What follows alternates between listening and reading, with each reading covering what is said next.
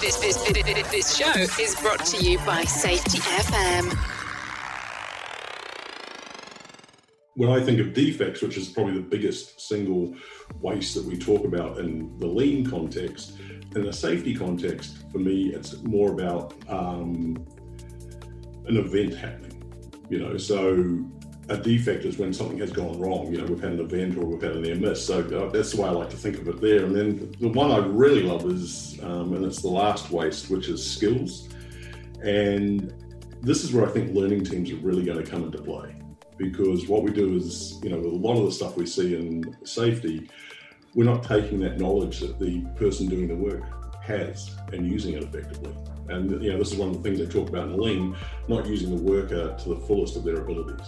You know, so I think from a um, safety point of view, you know, that's a really nice way of saying, well, you know, we run an ICAM investigation, and I think you've said this before, Brent. Nobody's ever said that was a great ICAM investigation. I just took part of, you know, and we force them down a certain particular particular route, and not using them to the, you know, not getting that knowledge out and not learning from it. So, you know, that, that last one about skills and, and learning, it really sort of resonates for me that when we're looking at these things, that's what we should be looking for. And, you know, not adding that adding that waste, adding some value. So just on that connection, not using worker to the fullest of abilities, that's the effect of the it's the same thing as that Todd talks about, is that treating the workers as the experts. That they hold The the, knowledge uh, holders, right. intimate knowledge of what Yeah. actually goes on and the variability that exists in that way. Yeah, they, I mean, they're the, they're the knowledge holders. But, you know, I just like looking at, you know, we've been doing some work recently with a, um, a business and just taking out some of the stuff they do every day that's not adding any value. You know, that's, and I think it's a really, it's a, it's quite a scary thing for um, organizations. They think, oh, we're collecting all this data, we've got to be safer. And I'm not sure we are. So, so the challenge there is um, just going through my mind is one, it has to be identified that it's waste to begin with.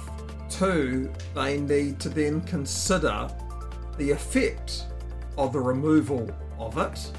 Has there ever been any form of measurement to say whether that system or that thing or that process is actually functioning? Well, effectively, we only find out that it's not functioning when something goes wrong. After. Yeah. I think this is all about um, you know safety practitioners. If I take it from a safety point of view, about us being discerning and thinking about why are we doing what we're doing? Does it add value? Does it Yeah. provide support for where work is being done? You know, does it um, help the, the smooth um, delivery of work is done? Are we collecting data for data's sake?